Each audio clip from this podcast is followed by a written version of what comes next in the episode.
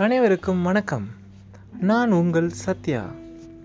இன்றைக்கு அமரர் எழுத்தாளர் தோ பரமசிவன் அவர்களது அறியப்படாத தமிழகம் என்கிற நூலிலிருந்து சித்தர்கள் என்ற தலைப்பின் கீழ் அவர் எழுதிய சிறு பத்தியை வாசிக்க இருக்கிறேன்.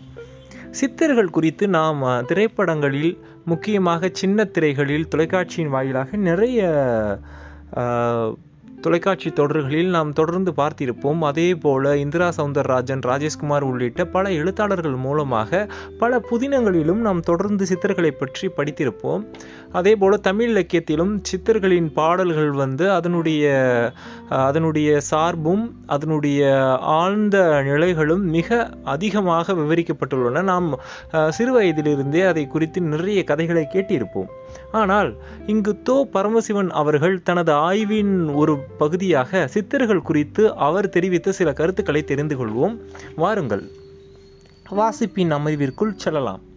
சித்தர்கள். சித்தர்கள் என்போர் தமிழ் மக்களிடையே செல்வாக்கு பெற்று விளங்கிய ஒரு கூட்டத்தார் ஆவார் சித்துவேலை அறிந்தவர்கள் என்பது இந்த சொல்லுக்கு பொருள். நீரிலும் நெருப்பிலும் காற்றிலும் நடப்பது குளித்தல் உணவு உடை தேவைகளை பொருட்படுத்தாமல் வாழ்வது ஒரு பொருளை இன்னொரு பொருளாக மாற்றுவது துறவிகளாகவும் எதற்கும் கட்டுப்படாதவர்களாகவும் வாழ்வது தேவைக்கேற்ப உடலை உருமாற்றிக் கொள்வது முதலியன சித்தர்கள் செய்து காட்டும் சித்து வேலைகளாகும்.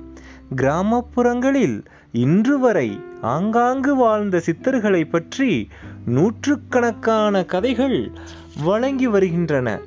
பெரும்பாலான இடங்களில் சித்தர்கள் அடக்கம் செய்யப்பட்ட இடம் கோயில் ஆக்கப்பட்டிருக்கிறது. நாட்டுப்புற மக்களிடையே சித்தர்கள் மரியாதைக்குரியவர்களாக விளங்கியதற்கு காரணம் அவர்களின் பற்றற்ற வாழ்க்கையும் அவர்களின் மருத்துவ அறிவும் ஆகும். மண்ணையும் மருந்தாக மாற்றும் வல்லமை சித்தர்களுக்கு உண்டு என்பது மக்களின் நம்பிக்கை. செல்வத்திற்கும் அதிகாரத்திற்கும் கட்டுப்படாத அவர்களது வாழ்க்கை எளிய மக்களின் உள்ளத்தில் உறங்கிக் கிடக்கும் விடுதலை உணர்வுக்கு வடிகாலாக விளங்கியது. சித்தர் பாடல்கள் என்று வழங்கும் பாடல்களின் எண்ணிக்கை பல்லாயிரம் இருக்கும். கடந்த நூற்றாண்டில் அச்சு எந்திரங்களின் வருகையோடு செவிவெளியாக வழங்கிய பாடல்களையெல்லாம் அச்சிலேற்றி பதினெண் சித்தர்கள் என்று பெயர் கொடுத்தனர். அது முதலாக சித்தர் என்போர் பதினெட்டு பேர் என்ற தவறான கணக்கு மக்கள் மனத்தில் பதிந்து போனது. உண்மையில் நூற்றுக்கு மேற்பட்ட சித்தர்கள் வாழ்ந்திருக்கிறார்கள். சித்தர்களின் பாடல்களை படிக்கும்போது அவர்களில் நான்கைந்து பிரிவினர் இரு- இருந்திருக்கிறார்கள் என்பது தெரிய வருகிறது. சித்தர்களின் பாடல்களில் சில மருத்துவ பாடல்கள் இந்த பாடல்களின் பல சொற்கள் குறியீடாக அமைந்திருக்கின்றன. சில பாடல்கள் மருந்து பொருட்களின் பெயரை சொல்கின்றன. வேறு சில மருந்து செய்முறைகளை பேசுகின்றன. முப்பு குரு என இப்பாடல்களில் வரும் சொற்களுக்கு சிலர் மனம் போனபடியெல்லாம் பொருள் விளக்கம் தந்து கொண்டிருக்கிறார்கள். இந்த வகை சித்தர்களில் சிலர் இரும்பை பொன்னாக்கும் ரசவாத வேலைகளில் மறைவாக ஈடுபட்டிருந்திருக்கின்றனர். இந்த வகையான முயற்சி கடந்த நூற்றாண்டுகளில் உலகெங்கிலும் நடந்திருக்கிறது. இன்னொரு வகை சித்தர்கள் உலகம் நிலையில்லாதது என்னும் கொள்கையோடு ஆன்மீக தேட்டத்தில் இறங்கியிருக்கிறார்கள். இஸ்லாமிய படையெடுப்பின் போது கஞ்சா புகைக்கும் வழக்கமும் அபினி உண்ணும் வழக்கமும் அறிமுகமாயின. இவற்றில் லயித்து கிடந்த சிலரையும் மக்கள் சித்தர் என்ற கணக்கில் அடக்கியிருக்கிறார்கள். சித்தர்களின் மற்றொரு வகையினர் சிலை வழிபாடு பூசனை பார்ப்பனர் புனிதமாக கருதப்பட்ட வேதம் கோயில் குளம் சாதிய ஒடுக்குமுறை என எல்லா வகை நிறுவனங்களையும் எதிர்த்து கழகக்குரல் எழுப்பி இருக்கின்றனர் பொதுவாக சித்தர் பாடல்களில் இந்த கலகக் குரலே ஓங்கி ஒலிக்கிறது கிபி பதிமூன்றாம் நூற்றாண்டில் சோழ பேரரசின் வீழ்ச்சி காலத்தில்தான் இந்த கழக மரபு தொடங்கியது. கிபி பதிமூன்றாம் நூற்றாண்டில் சோழ பேரரசின் வீழ்ச்சி காலத்தில்தான் இந்த கழக மரபு தொடங்கியது. அரசும் கோயிலும் நிலமும் பார்ப்பனர் வசம் இருந்தன. பார்ப்பனருக்கும் வேளாளருக்குமான முரண்பாடுகள் முற்றி போய் வேளாளர்கள் தங்களுக்கென சைவ மடங்களை தொடங்கினர். நிலத்தை அடிப்படையாக கொண்ட மனித உறவுகள் சீரழிய தொடங்கின. அதனால்தான் கழக மரபுக்காரர்கள் பார்ப்பனர்களையும் வேதத்தையும் மட்டுமல்லாது கோயில்களையும் எதிர்த்து நின்றனர். சாத்திரங்கள் ஓதுகின்ற சட்டநாத பட்டரே வேர்ப்பு இறைப்பு வந்தபோது வேதம் வந்து உதவுமா? குளம் குளம் என்பதெல்லாம் குடுமியும் நூலும் தானா? கோயிலாவதேதடா குளங்களாவதேதடா? முதலிய பாடல்களை மேற்குறித்த பின்னணியில்தான் நாம் விளங்கிக் கொள்ள வேண்டும். சித்தர் பாடல்களுக்கு பொதுவாக காலவரை இல்லை. இவை அனைத்தும் கிபி பதிமூன்றாம் நூற்றாண்டுக்கு பிற்பட்டவை என்பது மட்டும் உறுதி. பாம்பாட்டி சித்தர் குதம்பை சித்தர் சிவவாக்கியர் ஆகியோர் பாடல்களே எழுத்தறிவு பெறாத எளிய மக்களின் நடுவில் செல்வாக்கு பெற்றுள்ளன. பதினெண் சித்தர் பாடல்களில் சேர்க்கப்பெறாத பாய்ச்சலூர் பதிகம் எனும் பத்து பாடல்களை எடுத்துக்காட்டும் மு. அருணாச்சலம் அதன் காலத்தை கிபி பதினான்காம் நூற்றாண்டு என வரையறை செய்கிறார். இஸ்லாமிய சமயத்திலும் ஒரு சித்தர் மரபு உண்டு. இந்த சித்தர்களை சூஃபிக்கள் என்று குறிப்பிடுவர். இந்த சூஃபி மரபு கிபி பதினாறாம் நூற்றாண்டில் பாக்தாத்தில் பிறந்ததாகும். தமிழ்நாட்டிலும் இவ்வகையான சூஃபிகள் வாழ்ந்து பாடல்கள் இயற்றியுள்ளனர். நெல்லை மாவட்டத்தில் காலங்குடியிருப்பு மச்சரேகை சித்தர் குமரி மாவட்டத்தில் தக்கலை பீர் முகமது வாப்பா முகவை மாவட்டத்தில் இளையான்குடி கச்சிப்பிள்ளை அம்மாள் கடந்த நூற்றாண்டில் சென்னையில் வாழ்ந்த குணங்குடி மஸ்தான் சாஹிபு ஆகியோர் இஸ்லாமிய சூஃபி மரபை சார்ந்தவர் ஆவர். பதினேன் சித்தர்களில் ஒருவரான கம்பளி சட்டை முனிவரை சூஃபி என்று சிலர் குறிப்பிடுவர். சூஃப் என்ற அரபு சொல்லுக்கு கம்பளி சட்டை என்றே பொருளாம்.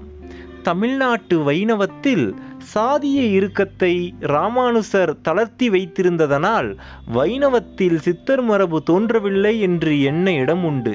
சித்தர்கள் மக்களிடத்தில் செல்வாக்கு பெற்றதற்கு காரணங்கள் சில உண்டு. சித்தர்களின் குரல் பெரும்பாலும் சாதியாலும் சமயத்தாலும் ஒடுக்கப்பட்ட மக்களின் குரலாக இருந்தது. சித்தர்கள் அதிகாரங்களுக்கு கட்டுப்படாதவர்களாக இருந்தார்கள். அவர்களின் பாடல்கள் எழுத்தறிவில்லாத மக்கள் மனப்பாடம் செய்யும் அளவுக்கு அவர்களது மொழியில் அமைந்திருந்தன. வடநாட்டில் இடைக்காலத்தில் நாதசித்தர் என்ற ஒரு மரபு தோன்றியது. இந்த மரபு தமிழ்நாட்டு சைவ மரபுகளுக்கு உள்ளாக ஊடுருவியது. சைவ மடாதிபதிகள் ஸ்ரீலஸ்ரீ என்ற பட்டம் இட்டுக் கொள்வது ஸ்ரீ லட்சாயத ஸ்ரீ என்பதன் சுருக்கமாகும். ஸ்ரீ லட்சாயத ஸ்ரீ என்பதன் சுருக்கமாகும். லட்சாதய என்பது வடநாட்டின் நாதச்சித்தர் மரபின் தலைமையிடமாகும் இதன் விளைவாகவே குருமார்களை அடக்கம் செய்த இடத்தில் கோயில் கட்டி குரு பூசை செய்யும் மரபும் தமிழ் சைவத்தில் இடம்பெற்றது. முடிந்தது. நன்றி நண்பர்களை தொடர்ந்து கேளுங்கள். இந்த அமர்வின் நீட்சியில் அமரர் எழுத்தாளர் தோ பரமசிவன் அவர்களது அறியப்படாத தமிழகம் நூலிலிருந்து ஒரு சில பத்திகள் தொடர்ந்து வாசிக்கப்படும். நிச்சயமாக தொடர்ந்து கேளுங்கள். தமிழகத்தின் அறியப்படாத மறுபக்கங்களை நாம் தொடர்ந்து காண்போம் பேசுவோம் உரையாடுவோம். நன்றி.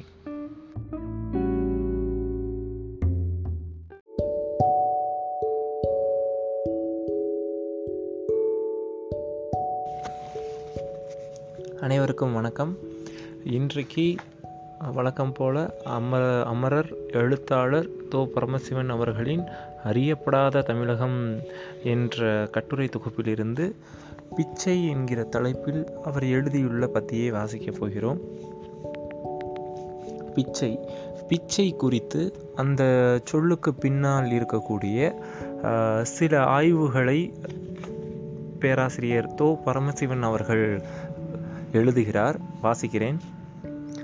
முகத்தில் சோகம் இழையோட பல்லை காட்டியும் தாழ்மொழிகளைச் சொல்லியும் கைவிரித்து நீட்டியும் பிச்சை எடுத்தல் மிக கேவலமான செயலாக தமிழ் சமூக அமைப்பில் கருதப்பட்டது.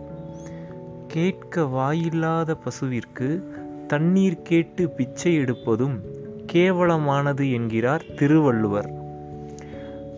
கேட்க வாயில்லாத பசுவிற்கு தண்ணீர் கேட்டு பிச்சை எடுப்பதும் கேவலமானது என்கிறார் திருவள்ளுவர். ஆவிற்கு நீரென்று இறப்பினும் நாவிற்கு இரவின் இழி வந்தது இல் என்பது திருக்குறள். இன்றும் கூட பிச்சைக்கார பயல் பிச்சை எடுக்கப்போ போ என்ற தொடர்கள் வசையாகவே பயன்படுத்தப்படுகின்றன. இரவலர் என்பது சங்க இலக்கியத்தில் ஏழரையான கலைஞர்களை குறிக்கவே வந்துள்ளது. ஏனென்றால் எதுவுமின்றி பிச்சை எடுத்தல் என்ற வழக்கம் தமிழ்நாட்டில் இருந்ததாக தெரியவில்லை. சமண மதத்தின் துறவிகள் மூலமாகவே இவ்வழக்கம் பரவியிருக்க வேண்டும். சமண மத கருத்துக்களை அறிந்த திருவள்ளுவர்தான் பிச்சை என்ற வடச்சொல்லுக்கு நேரான தமிழ்ச்சொல்லாக இறத்தல் என்பதை பயன்படுத்துகிறார். முற்றும் துறந்த துறவிகள் பசித்தபோது பிச்சை எடுப்பதை சமண மதம் அனுமதித்தது.